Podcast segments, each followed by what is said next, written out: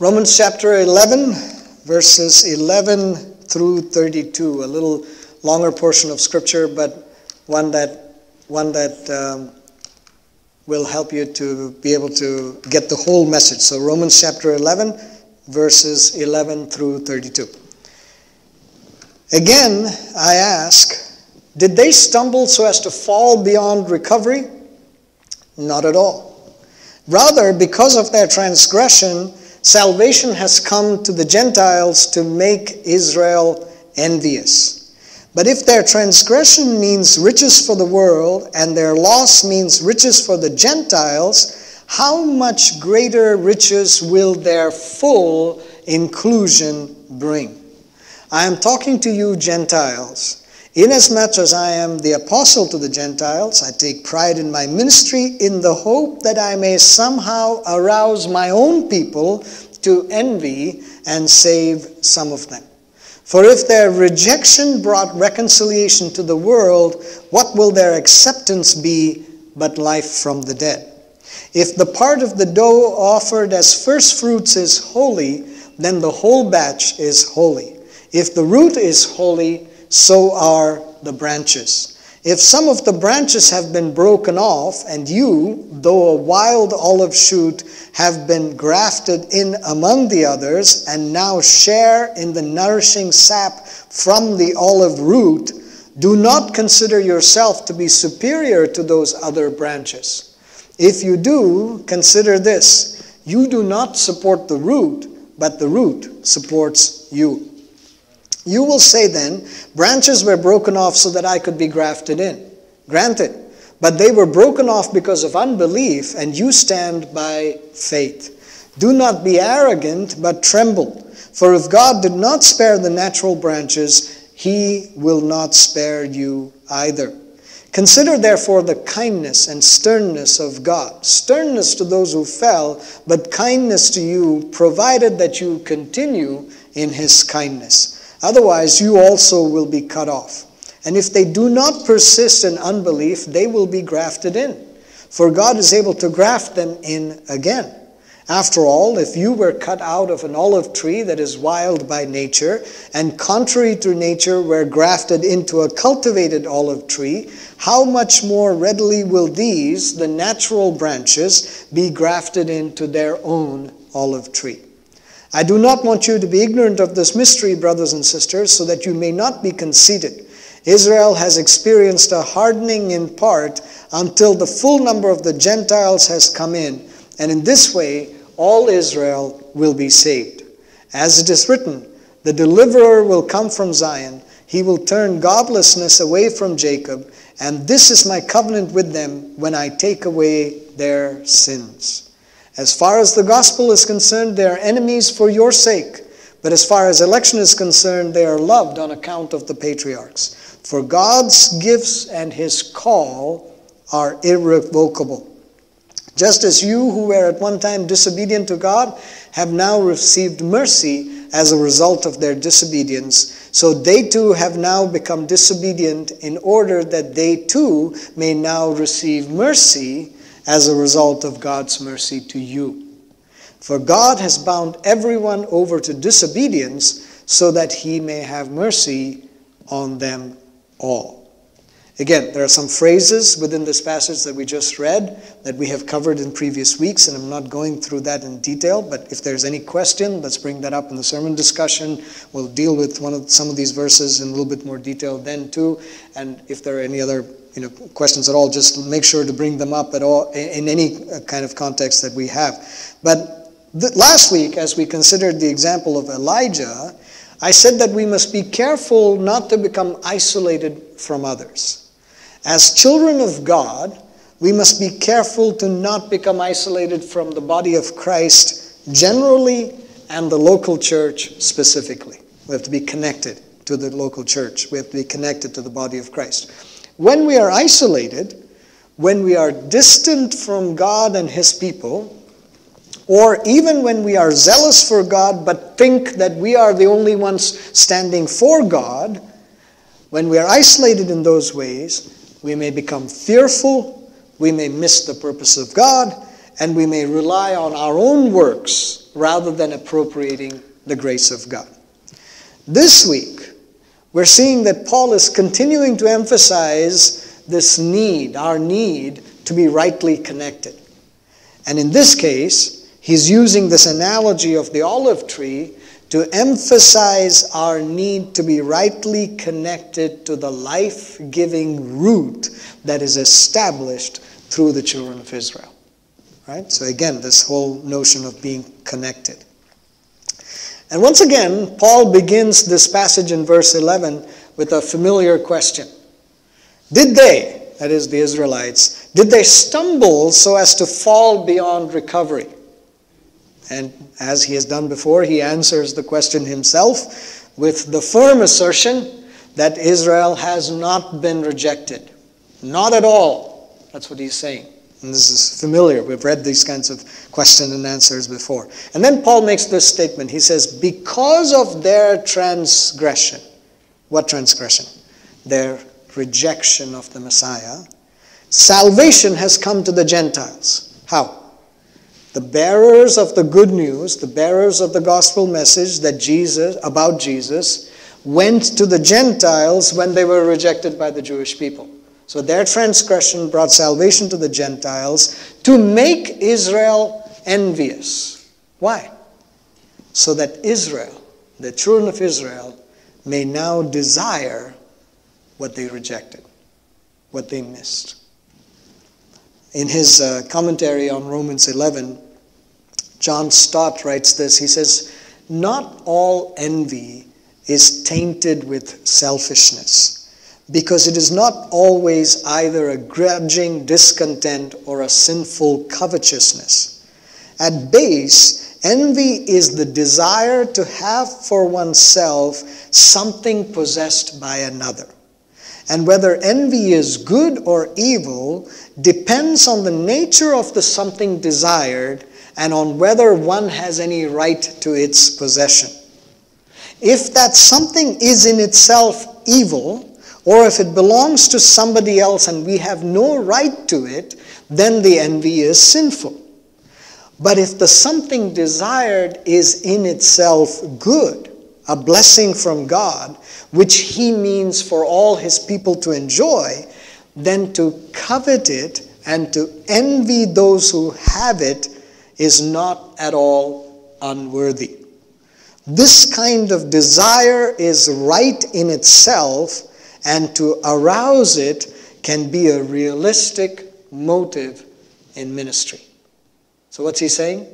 This use of the phrase envy, don't be you know, sort of turned off by that or misunderstand that. He's saying that by doing what we do in Christ Jesus, by living in that way, if that arouses envy or desire in the Jewish people, that is to that is according to the will of God.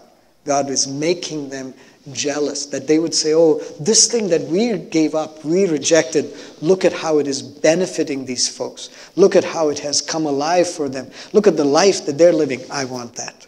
And so that's what John Stott is also reminding of, uh, reminding us of. So the children of Israel need to know their Savior. The children of Israel, through whom all of these promises had come, need to know the very Messiah that was promised for them.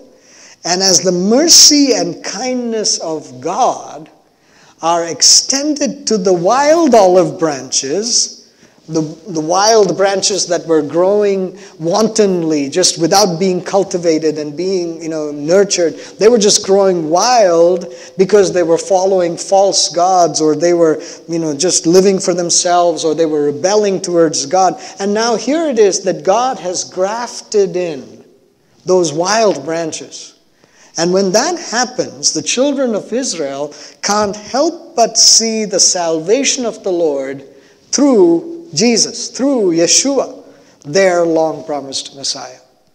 Gentile believers are to live a life so close to Yahweh, to God, through Yeshua, that the Jewish people would envy, would desire to know Yeshua for themselves.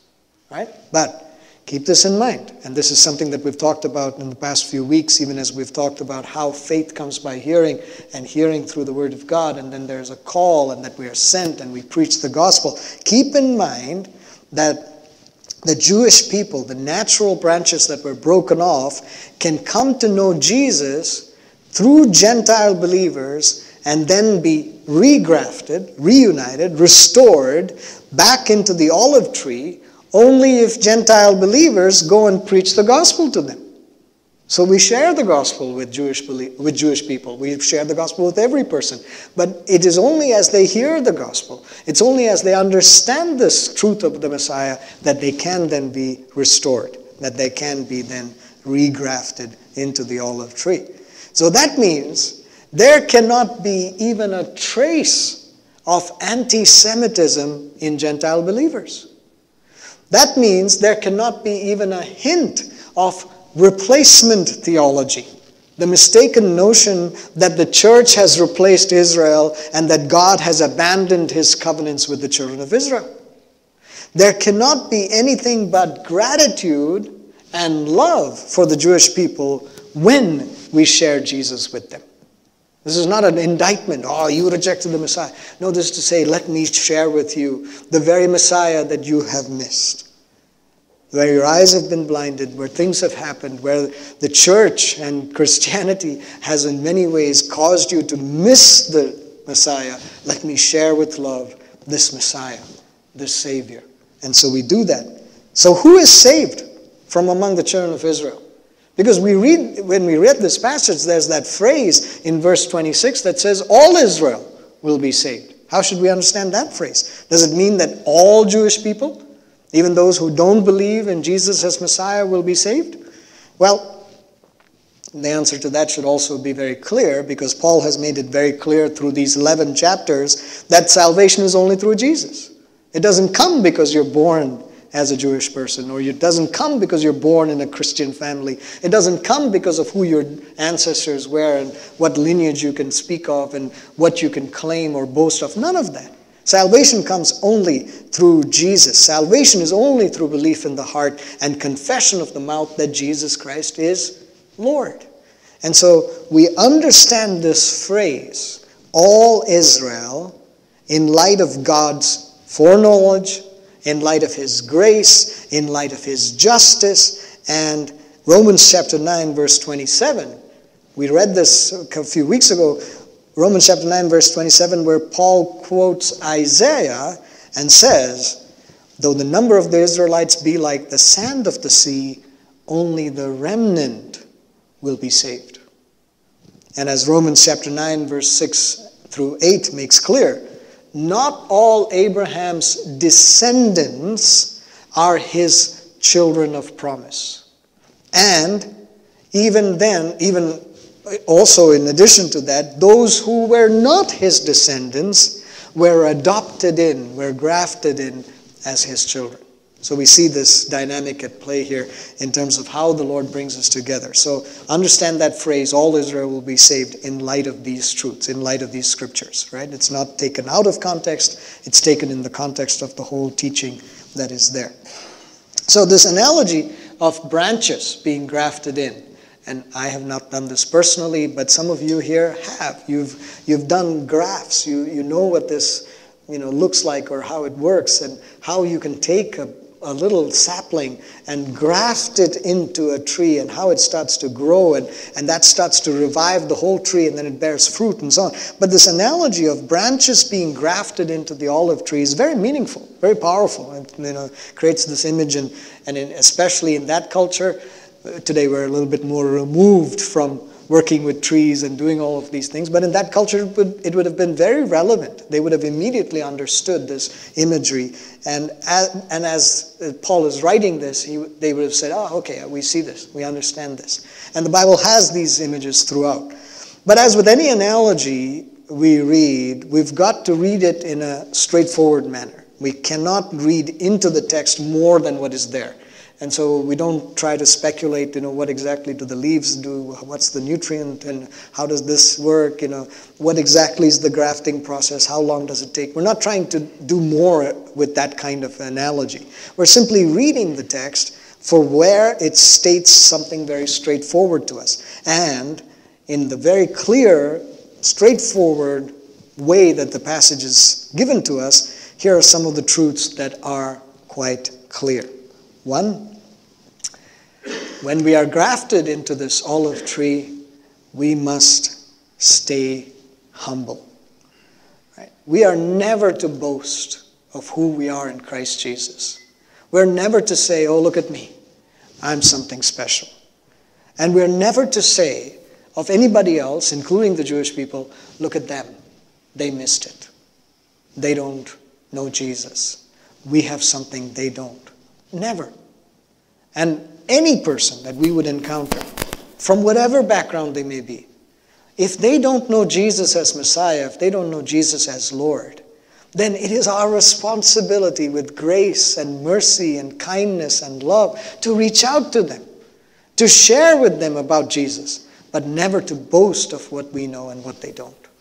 Never to think of ourselves, and this is what Paul says in this passage, never to think of ourselves as superior. I know, I know something. No. This should be a revelation. This should be a realization. This should be a reality of God that causes us to be humble before God. That to say, Lord God, there was nothing in me that deserved this, but you saw it fit to save me, to redeem me, to call me your own. Oh God, I, I'm so grateful. I am so grateful. And I want to share with my brother, with my sister, or with somebody who does not know you yet. I want to share with them what you have done for me. And so we stay humble. we never consider ourselves superior to the natural branches. Secondly, we want to pray for the salvation of the Jewish people. There is clearly in all of these scriptures, and as we go through the rest of Romans, and then as you read through the Bible, you know, you see God's special covenant and his special consideration of the children of Israel. He's not done with them yet. He's not saying, "Oh, I'm, you know, I'm done." Right? So we pray for them. We pray for the salvation of the Jewish people. Now, we are praying for the salvation of all peoples, of all people groups, especially of those that would be connected into our lives. We pray for them. But we pray, even as these words are coming to us and we're reminded of them in Romans, even as we consider Paul's unceasing anguish for his own people, for the children of Israel, we pray for the peace of Jerusalem. We pray for the salvation of the Jewish people.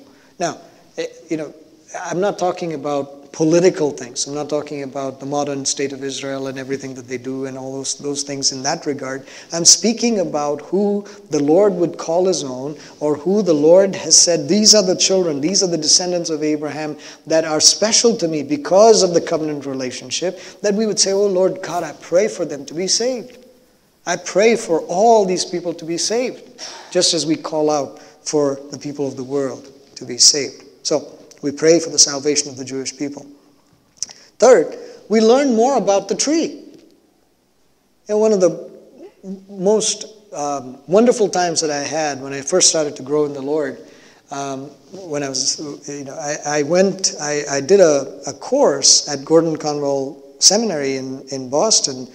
Uh, it was just like a part time thing, and you could do it at night and so on, which was all about the minor prophets, and then more importantly, about the Jewish roots of Christianity. It was taught by uh, a professor who had written a book in that regard, Our Father Abraham, and went through it, and it was just wonderful to me to, to read that, to understand that. The Old Testament came alive in a very different way, and it started to connect with all these statements, all these phrases in the New Testament, and say, wow, you know, this is the reason why some of these things are here. You know, we, we sometimes miss that when we miss those Jewish roots of Christianity, when we miss the root from which we have come or which, into which we have been grafted in. So learn more about the tree. Go through the Old Testament in detail. Look at the promises made to Abraham and his descendants. Look at what God did when he established these covenants and understand that this story of the Bible that is laid out for us that we have been now included into that. And so that's beautiful, that's wonderful. So learn more about this olive tree from Genesis to Revelation and, and, and in, what, in terms of what the Lord is doing in the world today. Right?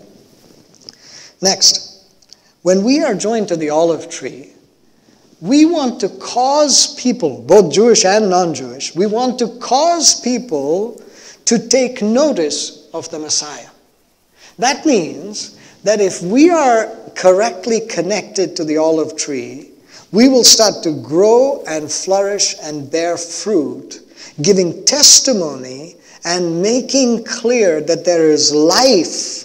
There is that life source. There is that nourishment that is coming from this connection, from this tree. And it will cause people to take notice of the tree that we have been grafted into.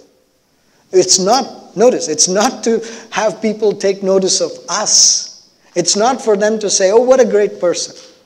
What a, what a kind person. What a gentleman. What a, you know, what a lady. What a, what a wonderful person. But rather that they would say, what a great God. What a great Savior. What a great source of life. What a great tree that you are connected to, that you as a branch would bear this kind of fruit. Nobody looks at, a, at an apple growing on a tree and says, well, if I just cut off that branch and have that branch lying here separately, that's what is good. That branch dies. There is no further opportunity for that, tr- that branch to bear fruit. It is only as it is connected to the tree that there is meaning to it. And so we want to be people who are rightly connected and continue to flourish in that relationship with the Lord so that it would cause people, every person, to take notice of the Messiah. That's the question for us. You know, is our faith capable of making someone else desire it? Do we live in such a way that somebody would say, Wow, I, I, I want what you have? I want what you have. Do outsiders, do or just anyone who is looking from the outside, do they see your relationship with God, the God of the Bible? And do they see your relationship and your hope in the Savior lived out in such a way that they say, Oh, I want this kind of joy. I want this kind of hope. I want this kind of restoration. I assure you, the world around you is looking for that. They're trying to find it in all sorts of different ways, in all sorts of different places, in all sorts of different people.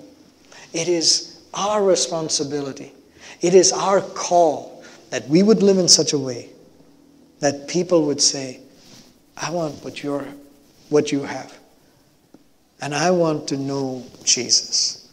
And finally, when we are joined to the olive tree, when we are rightly connected to the olive tree, the whole purpose of this grafting is so that we would produce good fruit.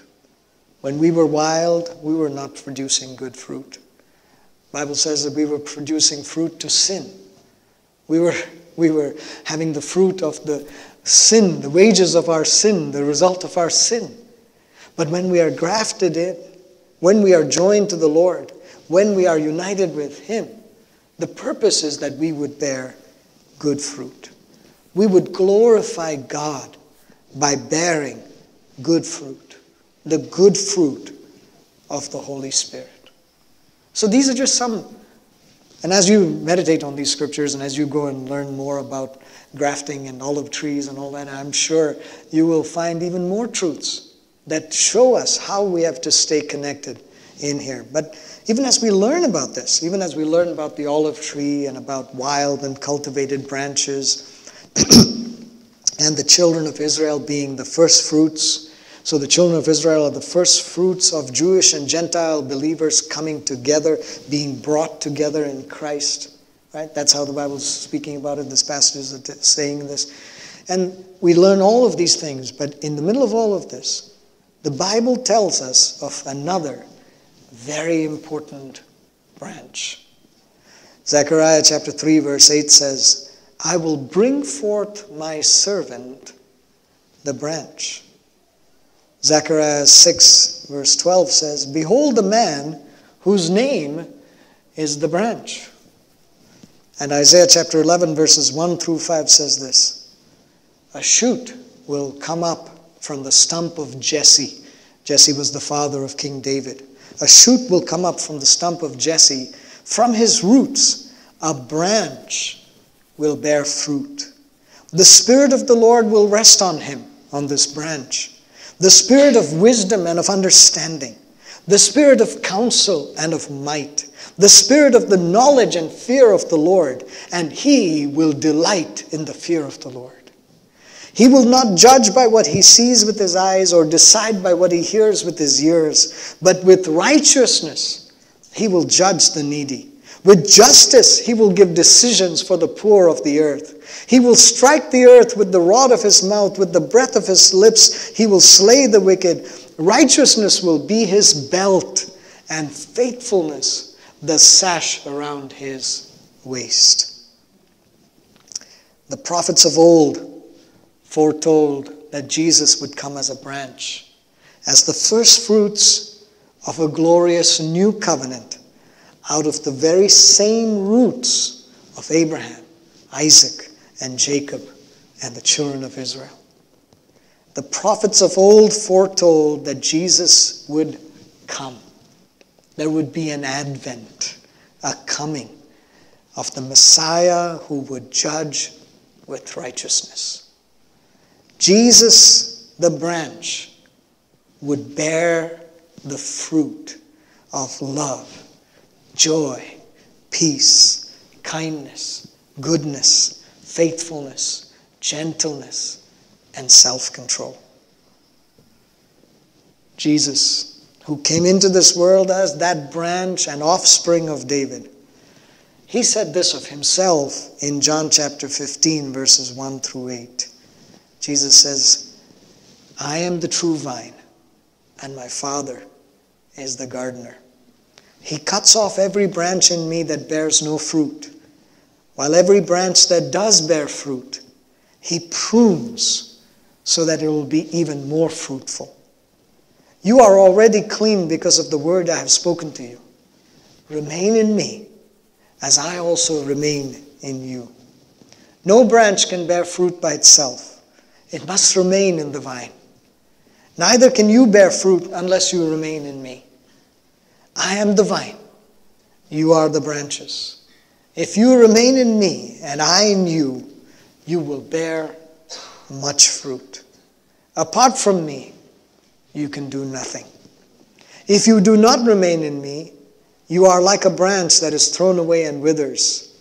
Such branches are picked up, thrown into the fire, and burned. If you remain in me and my words remain in you, ask whatever you wish and it will be done for you. This is to my Father's glory that you bear much fruit, showing yourselves to be my disciples. Oh, what a glorious statement. What a glorious truth. What a wonderful reminder. Because this morning, as we respond and apply the Word of God that we have heard, we respond by saying, Lord God, I want to be rightly connected to the olive tree. It is appropriate at Christmas that we are reminded of Jesus, who was fully God, born in a manger as the seed of the woman, to become fully man. It is also appropriate at Christmas that we are reminded that Jesus is the branch in whom we must remain so that we may bear abundant fruit. We must be rightly connected to the body of Christ, to the household of faith, to the church.